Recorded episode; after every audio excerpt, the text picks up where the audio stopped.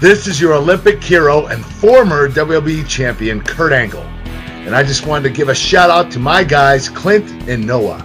When it comes to covering sports, there is no one better. And believe me, that's true. It's damn true.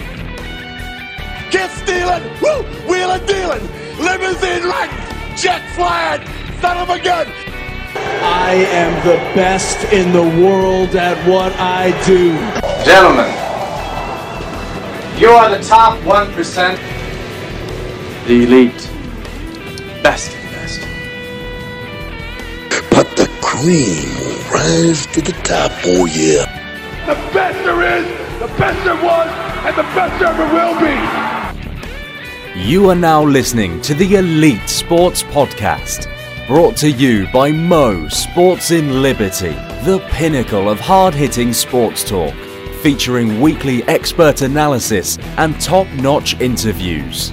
And now, please welcome your hosts, Clint Schweitzer and Noah Groniger.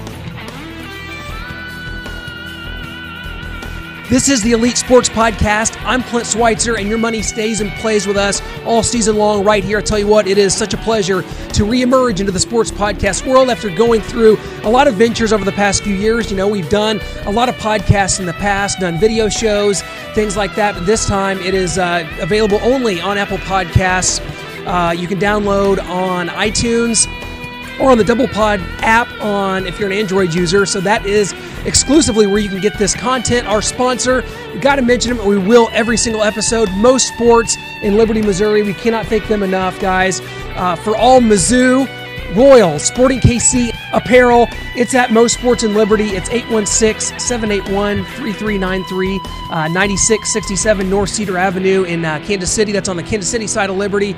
And we can't thank them enough for uh, being a part of this as uh, we launch into the stratosphere in 2018. And we're previewing college football, specifically the SEC and Mizzou football. We are based out of Kansas City, Missouri. This is SEC country, uh, well, for the most part anyway. So we're going to be talking with none other than Fox Sports' Tim Brando to talk about some of the big games coming up this weekend, his thoughts on some of the, the controversial happenings in college football and some of the reasons that college football made headlines for the wrong reasons. But we're going to be getting into the games most of all, and he's going to be covering uh, and, and uh, doing the play by play for Nebraska and Akron. Going to be talking to him about Scott Frost, his prospects for the Cornhuskers going forward, his thoughts on which is the best conference uh, in college football going into this year, and what he thinks uh, is his top four. Who's going to be in the top four? Who's going to be in the college football playoff come the end of the season? Tim Brando is a great friend of our shows. Really great to catch up with him to kick off this inaugural Elite Sports podcast episode. He's been with us through so many of our other ventures in the past. And uh, not only that, but we're going to be getting specific about the Missouri Tigers.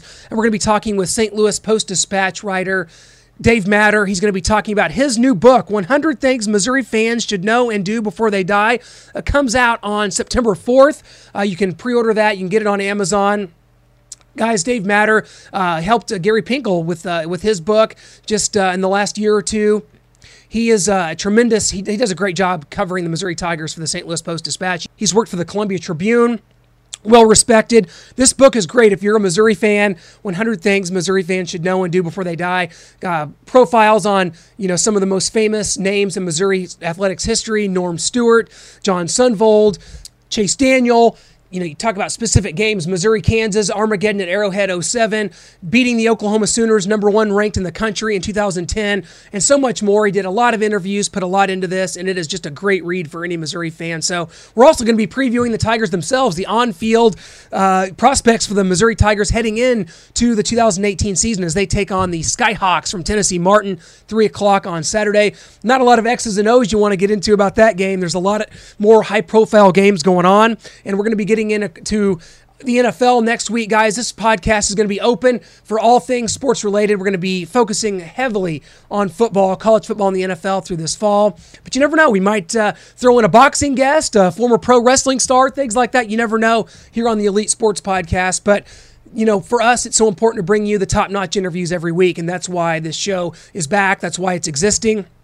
And we are starting off with a bang here, and it is a true pleasure for us to uh, to be back in action. Uh, always appreciate hitting that subscribe button on iTunes uh, and, and, give us a review. Share the podcast. We want to get this out uh, to as many people as possible, get as many people listening. Our website, gasnsports.com. You can tweet us at gasnsports on Twitter. That's where you can find uh, all of our content. Our website is all under the Great American Sports Network banner, gasnsports.com. And this is just another uh, another endeavor for us. Actually, you talk about all the big games coming up this weekend. You've got Louisville, Alabama, which we're going to talk to Tim Brando about. You've got LSU against Miami. You've got Washington, Auburn. But that's not where I'm going to find myself on Saturday. I due to uh, business related purposes, is going to be attending the big time, everybody talking about Vanderbilt and Middle Tennessee game Saturday night in Nashville. Yes, hey, Nashville's a great city. I'm out doing a documentary, so while while I'm filming this documentary all over the SEC, 14 different locations, it's going to be insane. My travels are going to be as crazy as they've ever been.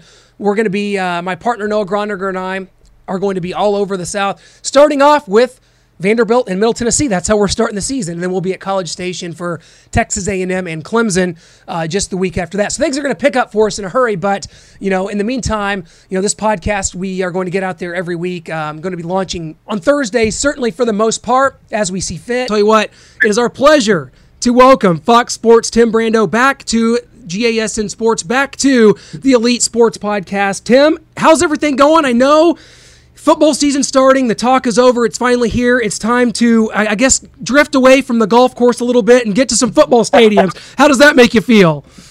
It makes me feel good, uh, and I am ready to get out and call some games. Um, I do enjoy my time away. Uh, as I've gotten older, I've really learned to enjoy the downtime, especially now with uh, a couple of uh, grandbabies, uh, one that just turned two and another one that just turned one. So time at home is um, is a, of greater value as we get wisdom and uh, apply the just for men uh, to our, our brows as we get older. Uh, but but getting back out there and doing what I love um, and have such great passion for, which which certainly is the case with college football and college hoops, is a great thing. And it's time for me to hit the ground uh, and and get in the air, which I'll do in the morning uh, and head for Lincoln, Nebraska. We'll start it up with uh, Big Red and Scott Frost's first game as head coach. So that's going to be the 362nd consecutive sellout. And uh, Spencer Tillman, Holly Sonders, and I'll have that in prime time on Fox uh, on Saturday night. Well, you you cover all, covered all our spots there, Tim. I was going to talk about this game on Fox against the Akron Zips.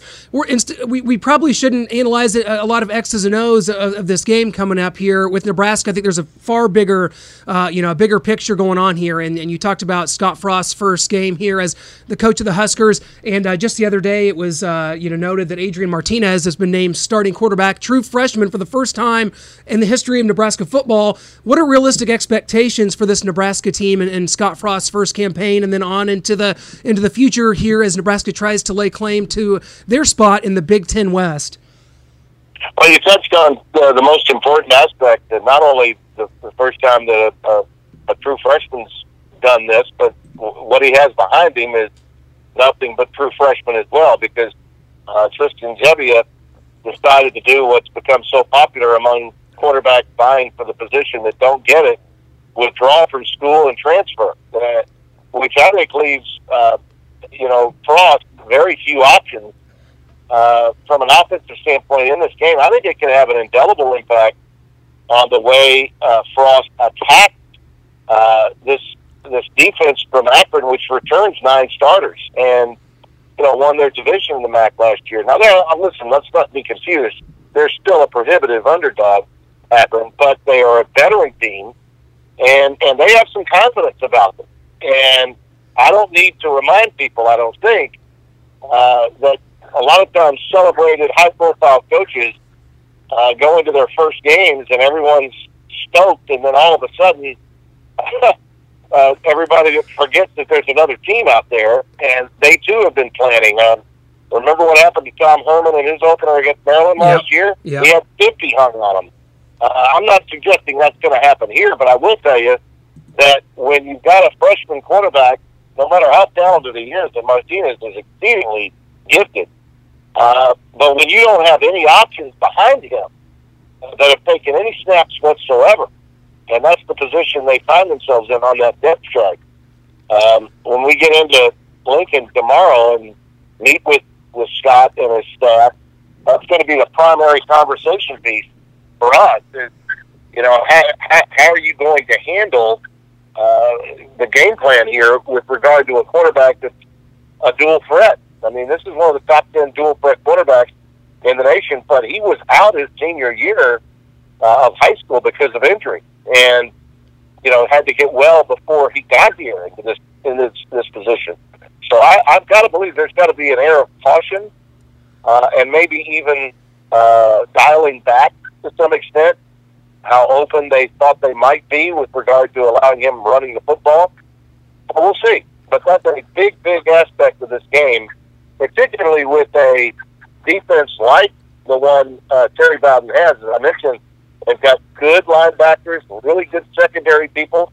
They got a couple of guys that'll be playing in the pros next year on, on the, in that secondary. So uh, that that's a big, big um, uh, factor in this game and something that we'll be dealing with from the outset when we go on the air Saturday night. Well, can't wait to, to watch that broadcast. You and Spencer Tillman, absolutely the best broadcasting team uh, in the business. Cannot wait for that. It's going to be interesting to see where things go with Nebraska. We have some huge games this opening weekend. We've got a team you're very high on in Washington, taking on Auburn, West Virginia, Tennessee. But I think a lot of people are focused on uh, uh Louisville, Alabama, when you have uh, players from Louisville and even Bobby Petrino himself saying that making that uh, ever crucial guarantee that they're going to knock off the defending national champions this looks to me like an uh, an Alabama team that this could be one of the best offenses they've had there. This looks to me like one of those thirty to seven ho hum Alabama goes in and takes care of business type of games. What says you, Tim Brando?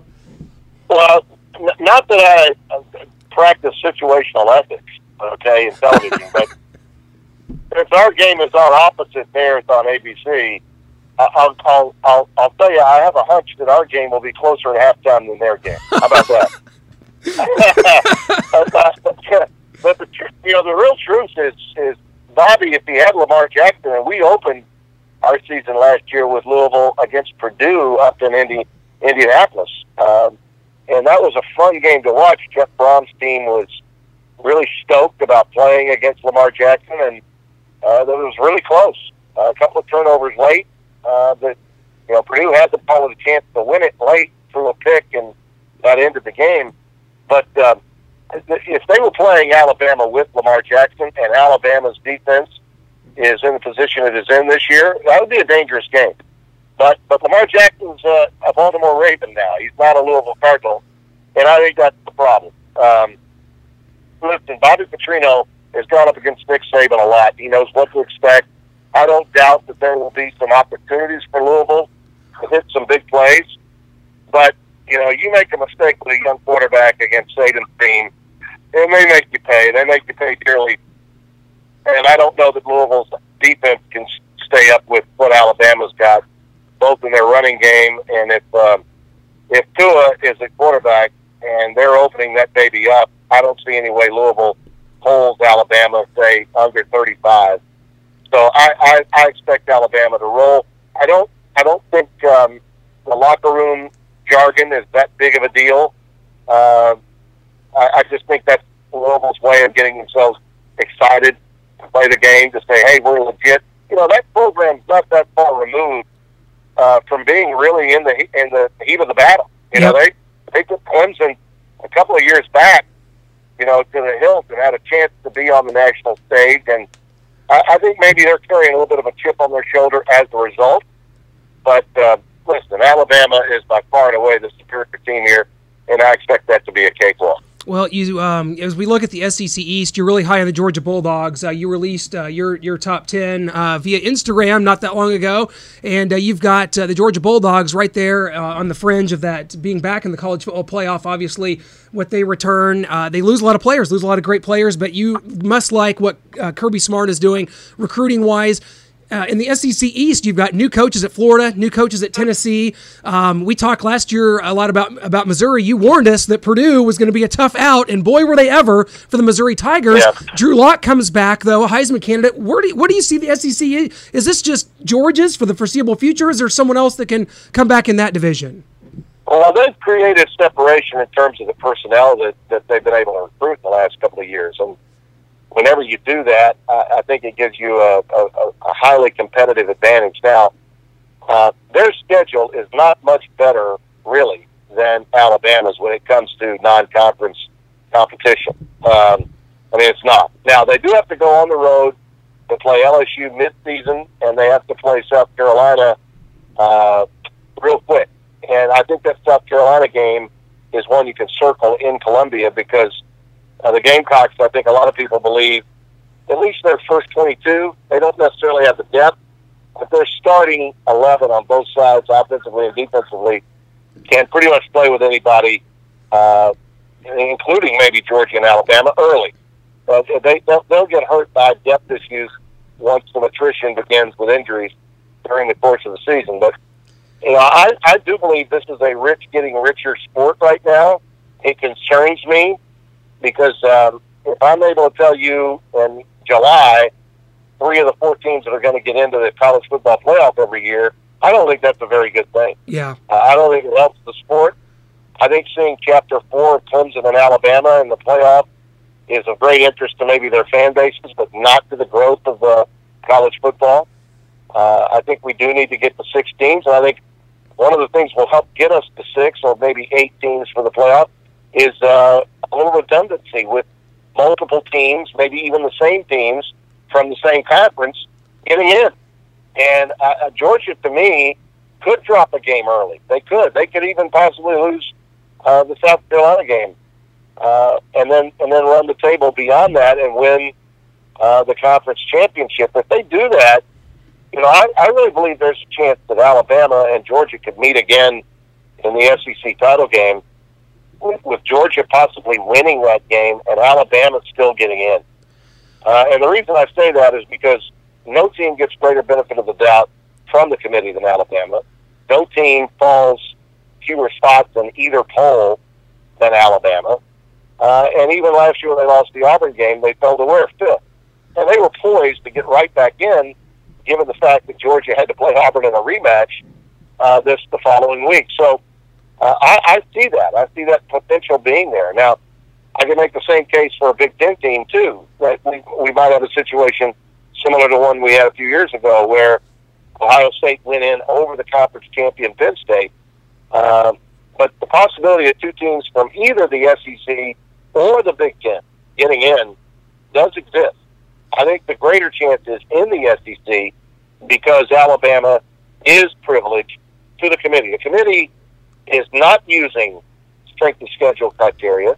It's not using computer metrics, and it basically is allowing the eye test to rule the day. And Alabama's going to win every eye test with every old coach and every administrator. Um, it's just that's part of it. That's the way it is. And I think that the brand names are always getting benefit of the doubt in this current system, and that's why we've got to get this thing up to 16s immediately, and hopefully to eight soon after that. I, love the idea. I've been championing that myself. Uh, on to what I believe is possibly the bi- the best division uh, in college football, and that's the Big Ten East. And I know that you're going to see a lot of these teams throughout the year. Um, you've got Shea Patterson coming in to quarterback a Michigan team that just starved for quarterback play a year ago, losing four games. Uh, you've got Penn State. You love Penn State. You've got them third in the country uh, and a team that you have making the college football playoff. They've just been a solid incumbent under James Franklin. And then you've got Ohio State, sharded in mystery and, and controversy right now, but you know that that program is going to be right there. And of course, you've got Wisconsin always there as well. Where do you see this division going? And uh, do you believe that it is the, the best division in football going into this year? You know, it is. And I think a little bit like the SEC East which uh, I, I think uh, we didn't really touch on this. I think Georgia has uh, separated themselves, but you know, don't sleep on the Missouris and the South Carolinas of the world. They they really are improved. Uh, if Tennessee gets it back together this time with this new coach, then maybe the the East can swing back in the direction it was back in the late '90s and the early 2000s during the BCS era when Florida and Tennessee were a cut above. But those teams are getting better. In the Big Ten West, Wisconsin is, listen, there's no denying Wisconsin is a shoe in to win that division. But uh, you look around and you see what Jeff Brohm is doing at Purdue. I can't wait to watch that Northwestern game uh, tomorrow night with Purdue because, you know, I think Purdue is really tough to beat, particularly at home. And you know they're not going to win nine or ten games, but they can win eight, and they could surprise somebody.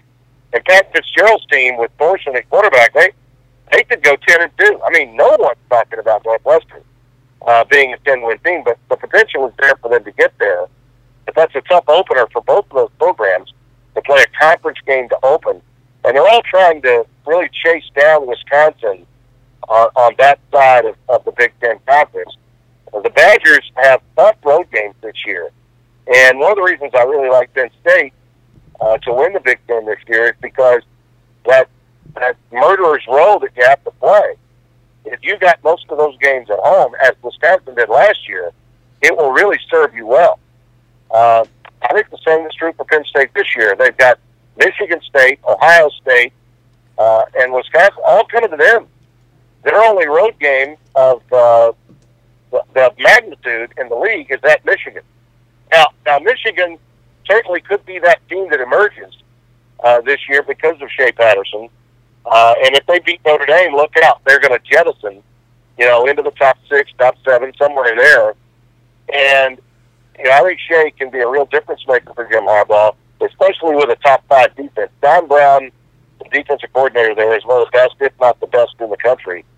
And uh, I got a good look at the Wolverines last year, and if they had had any passing attack whatsoever, uh, their record would have been far different. So I, I think that's the tough out for Penn State is going to Michigan, uh, and the chance is there. I mean, it really is. It's a very good chance that Penn State, Ohio State, Michigan, uh, Michigan State could all just cannibalize. You know, Yeah. and we could be looking at a situation where a one or or two loss team uh, could potential uh, potentially come out of there with the title. But what does that do to the committee if the champion of the Big Ten has two losses and there's a team in the league that's got one? You know, we could be staring at another one of those circumstances uh, at the end of the year. But I, I'm going with the Nittany Lions because I love what Franklin has done. Athletically, I think they've recruited so well, gifted. I think they're the team most like Ohio State, but not Ohio State. All right, I, Yeah. Wisconsin's really well coached. They don't have any real big ticket, big playmakers. Uh, Michigan State really well coached. Lewerke's a good quarterback, but I don't know how much help he's really got in real skilled position areas. Uh, I think Iowa is a heavily uh, well coached, strong defensive team that always beats top ten teams at home, but they're susceptible when they go on the road. The team that's got the moxie and the talent, pound for pound, to go toe to toe with Ohio State year in and year out. Right now, it's Penn State, and I think there's a bevy of backs to replace Saquon Barkley. And McSorley is really good, and the kid backing him up is a four-year player. That's pretty good. Yep. So uh, I think they've got quality depth at every position and can win the thing and represent the Big Ten in the uh, college football playoff. Well, going to be so excited to see how that plays out. And uh, you got me ready for football already. I'm like, I'm looking down the schedule. I'm like, oh, I got to mark that one down. I mean, there's so many great games even off the off the bat here. Before we let you go, Tim, we've got to ask you about a team I know you uh, know a lot about. That's the LSU Tigers. Uh, probably in the headlines for the wrong reasons here in the last few weeks, losing not one but two quarterbacks to transfer.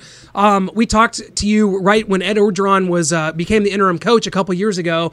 Where are you with this program right now? Where, do, I mean, this is uh, seems to me do or die time for Ed Orgeron. Uh, need to compete at the upper- level at the uh, in the SEC West. Can they do it? And what are they going to do with this quarterback situation? Well, I think Joe Burrow was, was, was the moment he announced uh, the, the players in question knew uh, the two that were going to leave. They knew they had to get out. Now, Miles Brennan was a strong competitor for the job. I applaud him for staying, and I think you know the right two quarterbacks stayed.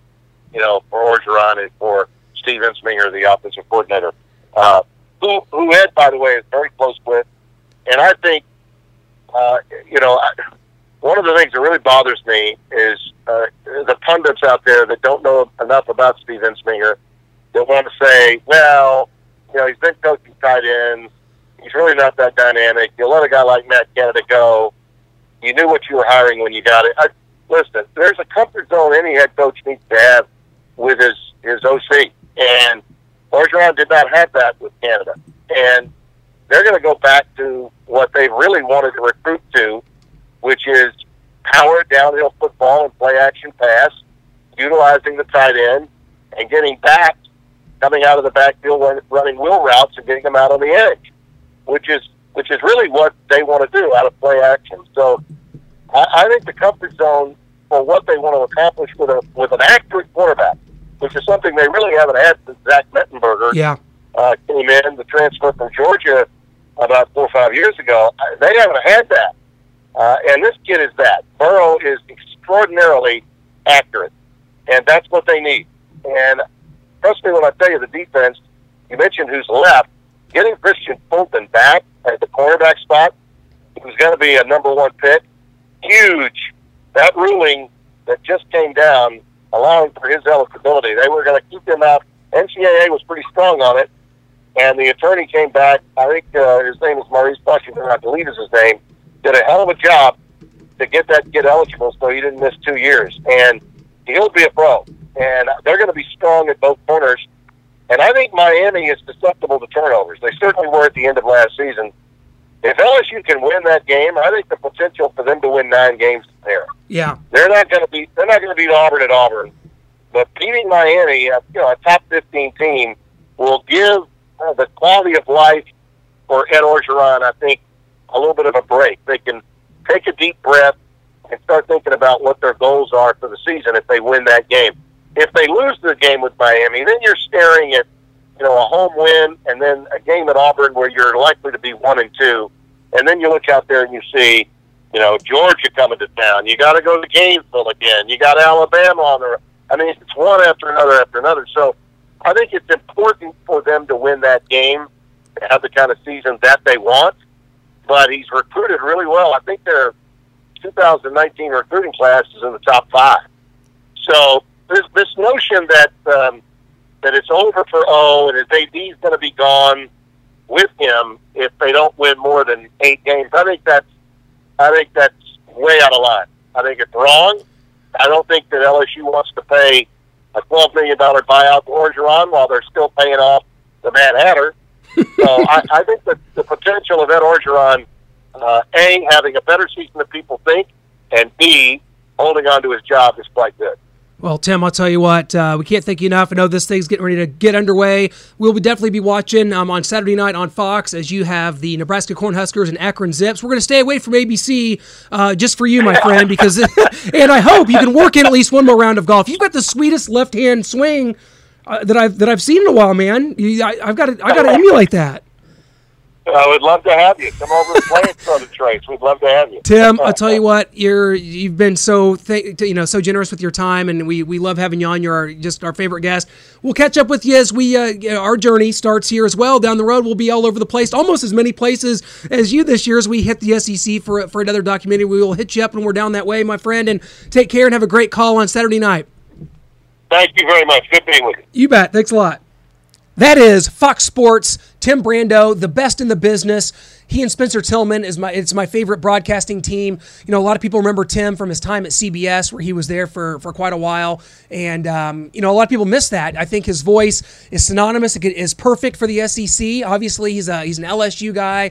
He knows that program front and back, but he he knows the SEC uh, as well as anyone. But now, you know, doing a lot of Big Ten games, doing a lot of Big Twelve games for Fox. That's wonderful. We'll definitely be checking him out as he takes uh, on the Nebraska Akron game. And he thinks, you know, he kind of disagreed with me. He said, "Hey."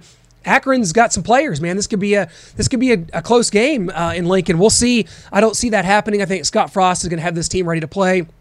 But we talked about a lot of the other games, and he kind of uh, laughed off the idea of Louisville pulling that upset in Alabama, just as I did.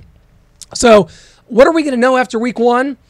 Um, I don't know. I think that you're going to look at the SEC in particular and see, hey, how did Auburn fare against Washington? How did Tennessee fare against West Virginia? Did Alabama look dominant against Louisville? Those are some games that stand out.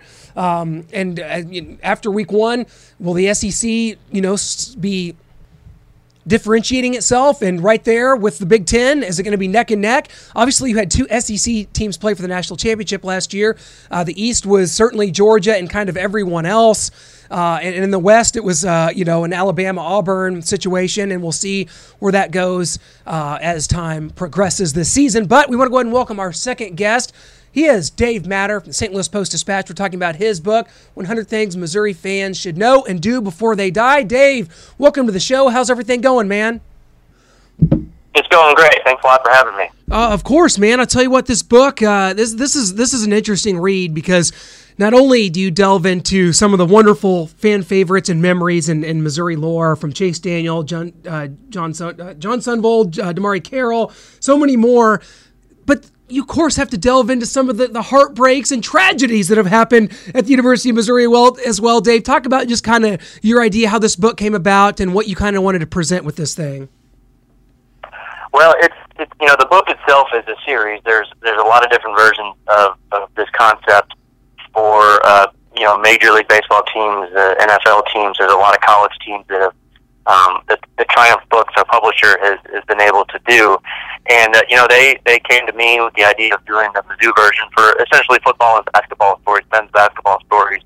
And the great thing about this project is they they left it up to me to decide what the content would be for those 100 chapters. So um, I spent a lot of time before I ever even you know did an interview or wrote a wrote a word, just deciding what are the 100 best stories, the, the things you have to cover, the things that maybe haven't been covered a lot, um, but the things that are essentially have to be told about the history of those two programs and you know the university as a whole, with just in regards to athletics. Uh, and and you can't tell the story of Mizzou sports without touching on some of those infamous games and moments that you know so many people endured and, and, and still talk about uh, you know to this day whether it's the fifth down or if it's Tyus Edney or uh, you know more recently the uh, Norfolk State game which I touched on you know the the kick and catch game against uh, Nebraska back in 1997 so um, you know the the book doesn't focus on on those things but but you can't tell the story of Mizzou football, Mizzou men's basketball without without touching on the, on some of those moments. Well, you have a tremendous foreword in this book written by Brock Olivo, one of my favorite Tigers of all time. Talk about what it was like getting Brock uh, to do this, what kind of person he is, because we've had him on this show before, and it's just funny reading that. That foreword reminded me of a lot of the things he said in the interview we did with him about how proud he is to be a Tiger. Talk about him and, and what he meant to to Mizzou back in the the, the mid '90s, and what it was like getting him to write that foreword. Well, Brock is awesome, and he he poured his heart into that foreword. I I contend it's the best chapter of the book. I, I couldn't have been more pleased. Uh, I didn't really know what to expect. I knew he would he would really put his heart into it. I, I was overjoyed when I read it for the first time because it, he he put so much work into it. He was a guy that just jumped out to me right away somebody that I thought could kind of capture the passion of Missouri fans because he was a, a diehard Missouri fan before he became a, a player at, at Missouri back in uh, in the mid '90s. So you know, I reached out to him. I've known Brock for a long time. Um, he he jumped at the chance to do it. He he was ecstatic, uh, and he actually wrote this. It's been a couple of years now because this book took a while to get published.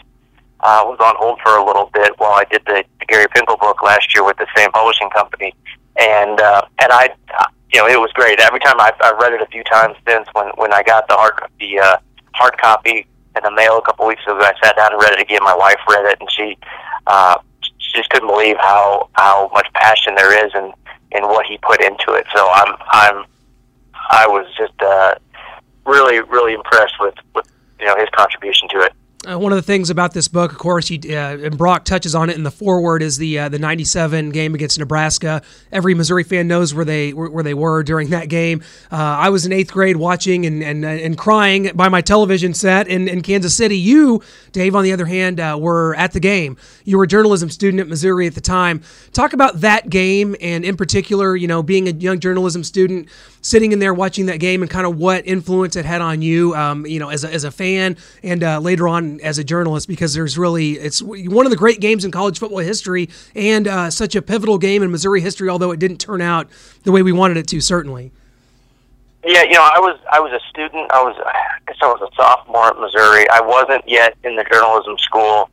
I wasn't yet working at the Columbia Daily Tribune, which I was the following fall. So it really was my last football season, not covering the team in some kind of capacity. Uh, so I was at the game in the student section with my friends, and um, yeah, I think I even remember at the time sort of getting the sense that okay, we're we're witnessing history here. Either it's going to be you know the greatest win Missouri fans have seen in ages and in a generation, or it's going to be this uh, this awful, heartbreaking scene. And and even when you think back, you know, perspective of things is different from the the guys that were playing that night it, it, it was a loss, but I think it, it was one of those games also that kind of put Missouri on the map. I, I believe that Missouri was unranked going into the game, and I think they squeaked into one of the top 25 polls the next week, even mm-hmm. though they lost. They're like number 25, which is unheard of. I mean, I voted for those polls over the years, and, and that never happens. But that Missouri team did play a great game. It was an, obviously a, an incredible Nebraska team. Uh, I think they, even though it was a loss, I think the program, you know, gained a lot of confidence from that. And uh, man, it, it was it was great writing the chapter about that game, talking to guys like Brock Olivo, like Corby Jones, um, Craig Heimburger, who all played in that game, and still to this day, uh, that it still really resonates with them. I mean, it, they don't like they like talking about it because it gets them emotional and it gets them, um, you know, fired up again. But they still are are stung. They're still haunted by the way that thing ended as you look back on this, you did a lot of interviews. You did you talked to a lot of people. There's a lot of perspectives from so many legends and and Mizzou lore. You know, from uh, someone like you know Norm Stewart, uh, Gary Pinkel, who's the all-time winningest coach at Missouri, uh, Jon Sundvold, Chase Daniel. We talked you know a lot about the 07 teams, the 13 teams. Is there any personalities, people that you talk to that maybe aren't on the surface that stood out to you? Some people that you talked to. I, for instance, I thought T.J. Moe's chapter on the uh, 2010 Oklahoma game was tremendous to hear about that whole weekend and day from a player's perspective. Is there some people that you talked to that maybe you know are uh, under the radar a little bit that really stood out to you and thought added a lot to this project?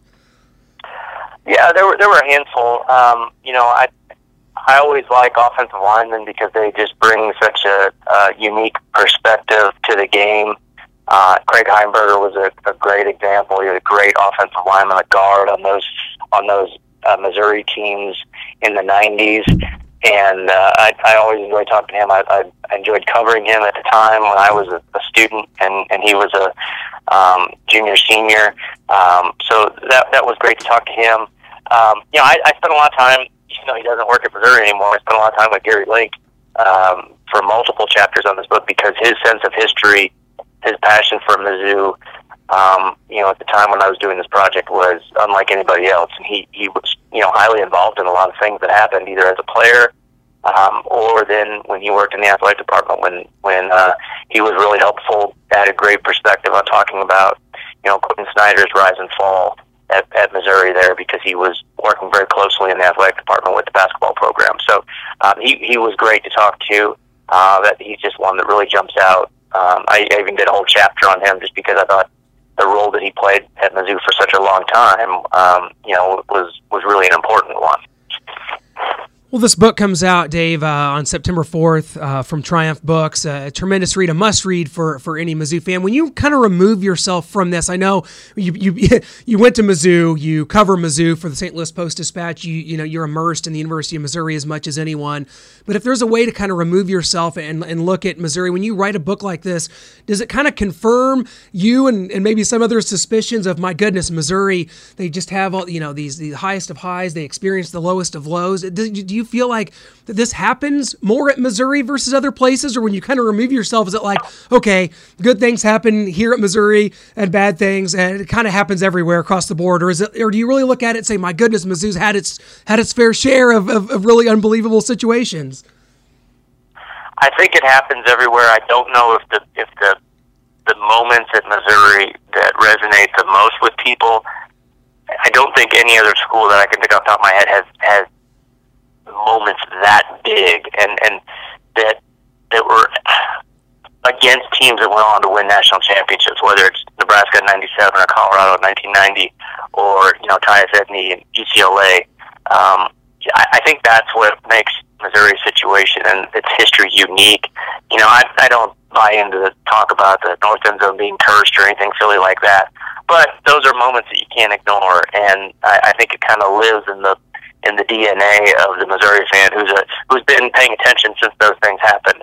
Um, and and it's you know again I don't think it's that unique because uh, I think a lot of fan bases have those moments, but Missouri's moments just seem to be of these epic historical proportions that um, you can ask anybody who's really a college football fan that maybe doesn't know much about much about Missouri. If you ask them about fifth down game or the flea kicker, and they know exactly what you're talking about. So I, I think Missouri's just kind of in its own company when it comes to just the, the context behind and surrounding some of those moments. Well, we got to get into this year's team as uh, football season kicks off here um, on Saturday, uh, 3 o'clock against the Skyhawks of Tennessee Martin from Missouri. You have a tremendous article, I believe it just came out yesterday, talking about Drew Lock's journey uh, and, and, how uh, embattled he was as, as, a true freshman starter um, onto setting SEC records last season.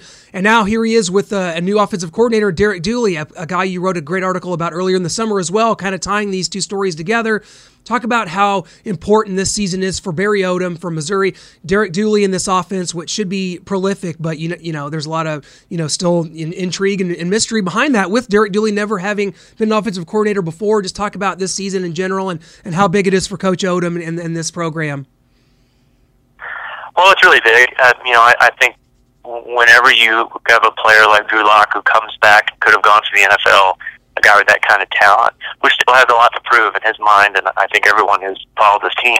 Um, I think you have to capitalize on that. I don't think you can take steps backward because you don't know what the future is going to look like at that position, the most important position on the field in, in the in the sport. So um, I think they've got to be better. I think they've got a chance to be better uh, because of what they bring back on both sides of the ball, but especially offense. I mean, Missouri might have to get into some shootouts if this defense isn't much improved, but you know, if I'm the offensive coordinator of this team, I'll I take my chances in a shootout when you have returning talent, uh, you know, at running back, at tight end, at receiver, and all that experience on the offensive line. Not to mention, you know, a guy throwing the ball like like Drew Lock. So there, I don't think there's any excuse for this team not to be really good offensively.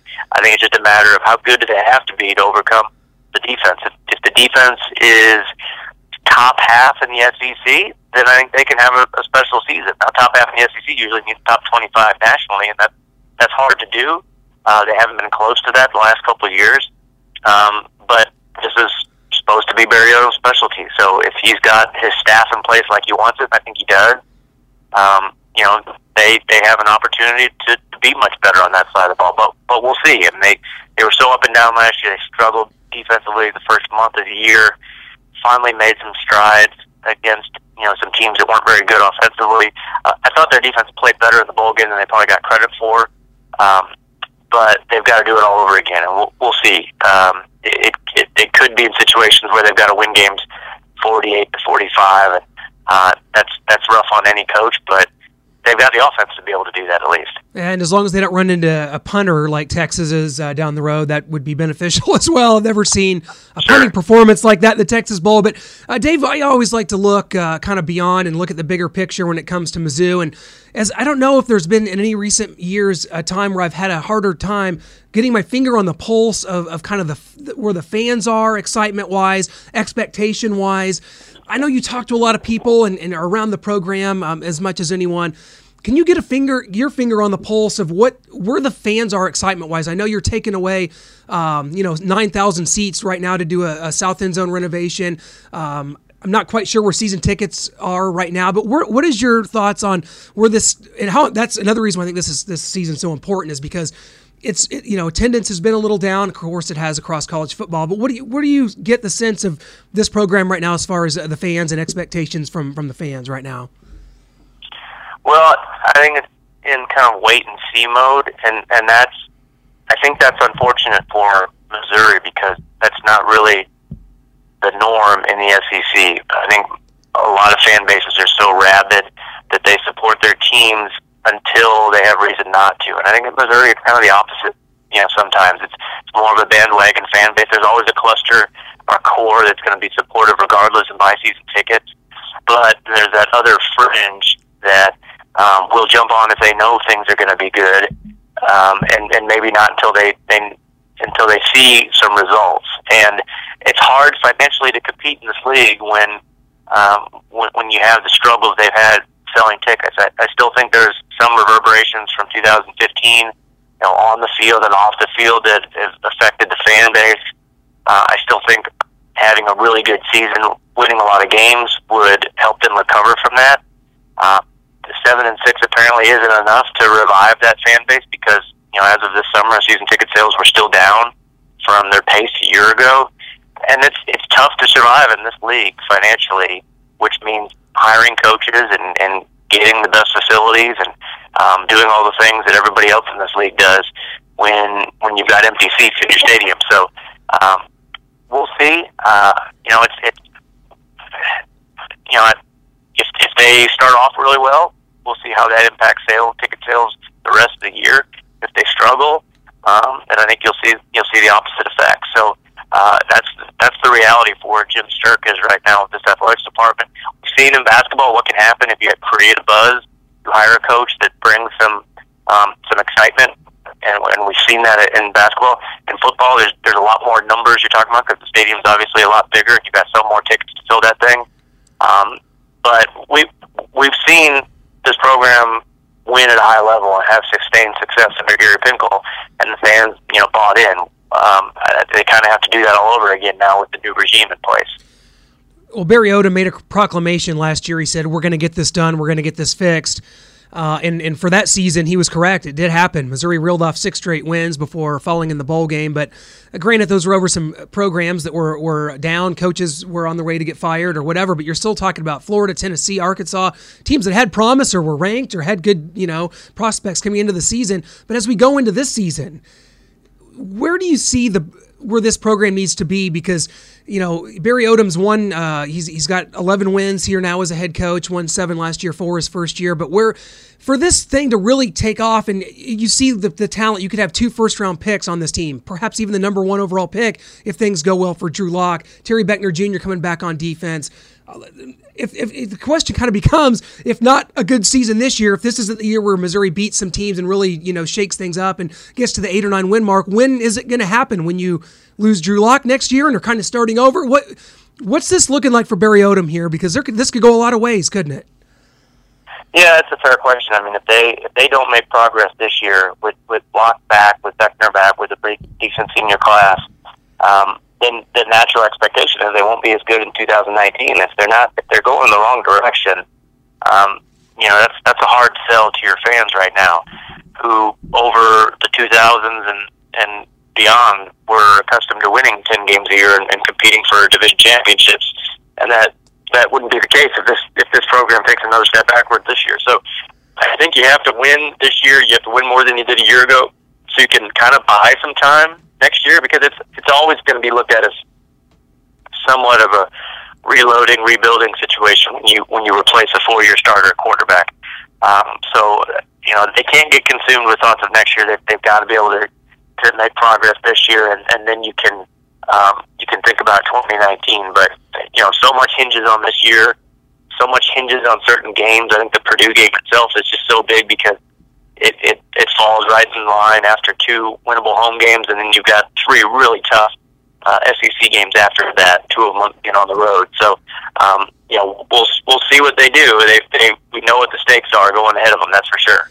Well, Dave, we'll sure be reading. We always enjoy your stuff um, for the St. Louis Post Dispatch. Just always great, great stuff from you. And this book, 100 Things Missouri Fans Should Know and Do Before They Die, uh, that is available on September 4th. What's what's the best way to, to get this and to, to order it? Where, where should we send our listeners to to get this thing? Uh, I assume it'll be available on Amazon, things like that. Yes, you can order it directly from the publisher at triumphbooks.com, or you can go through you know other popular booksellers like Amazon or Barnes and Noble um, around the state. Uh, Barnes and Noble bookstores will have it, um, and uh, yeah, so it should be pretty readily available starting uh, Tuesday, September fourth. Well, best of luck, Dave. It is a, it is truly a great read. You know, going back uh, for me, uh, um, my, my mid thirties, so getting rid, uh, you know, able to relive so many wonderful you know memories growing up, going to games, and then going back and, and learning the history of, of guys and coaches and things that happened before uh, before I was even born. Just a tremendous read. We can't thank you enough for joining us, Dave. Best of luck with the book, and we'll talk again soon, my man. Thanks so much. Great, my pleasure. Appreciate it. Huge thanks to Dave Matter for joining us, talking some Mizzou football. We're going to definitely lean heavily on that as they are the local team, the local SEC team here. So expect a lot of guests, a lot of uh, personalities uh, associated with the University of Missouri. But we cross the board. This this season is going to be extra special. NFL, college football, the SEC. We're going to be doing it all right here on the Elite Sports Podcast. And we can't thank you enough for joining us on our inaugural episode. Obviously, we've rebranded the podcast. We've done a lot of different shows in the past. This one is one that I'm uh, extremely excited about. Would not have gone to the effort to to do it if I didn't think it could be one of the best sports podcasts out there. And I mean that. And, and, I rely heavily. Our guests are so important to us. And that's what we're going to be focusing on is uh, bringing in the expert analysis every week. We appreciate you guys joining us for our first one. We appreciate you subscribing, rating and reviewing, sharing, all those things. We will catch you next week as the NFL opens its season. We will be delving into that much more next week, as well as college football week two and the biggest winners and losers from week one. I'm Clint Schweitzer. Thanks so much for joining us right here on the Elite Sports Podcast.